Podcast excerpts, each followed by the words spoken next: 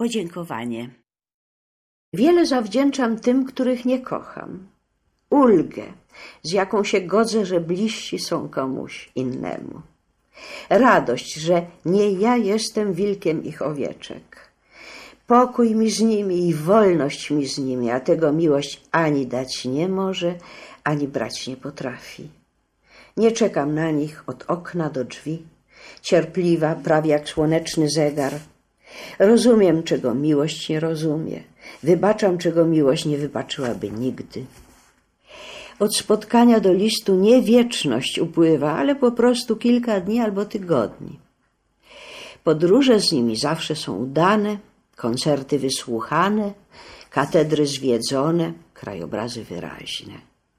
A kiedy nas rozdziela siedem gór i rzek, są to góry i rzeki dobrze znane z mapy. Ich jest zasługą, jeżeli żyje w trzech wymiarach przestrzeni nieryrycznej i nieretorycznej z prawdziwym, poruchomym horyzontem. Sami nie wiedzą, ile niosą w rękach pustych. Nic im nie jestem winna, powiedziałaby miłość na ten otwarty temat.